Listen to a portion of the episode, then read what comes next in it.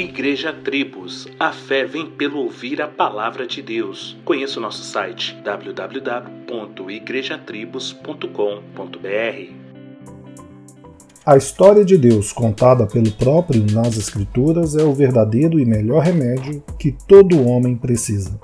Se em Jeremias 32, 27 ele declara ser o Deus de toda a humanidade e que nada é difícil para ele, já em Jó, ele nos mostra que nenhum dos seus planos podem ser frustrados.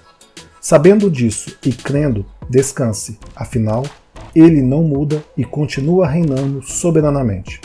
E se vier a lágrima, a tristeza, saiba que ele também já teve estes mesmos sentimentos, mas prevaleceu.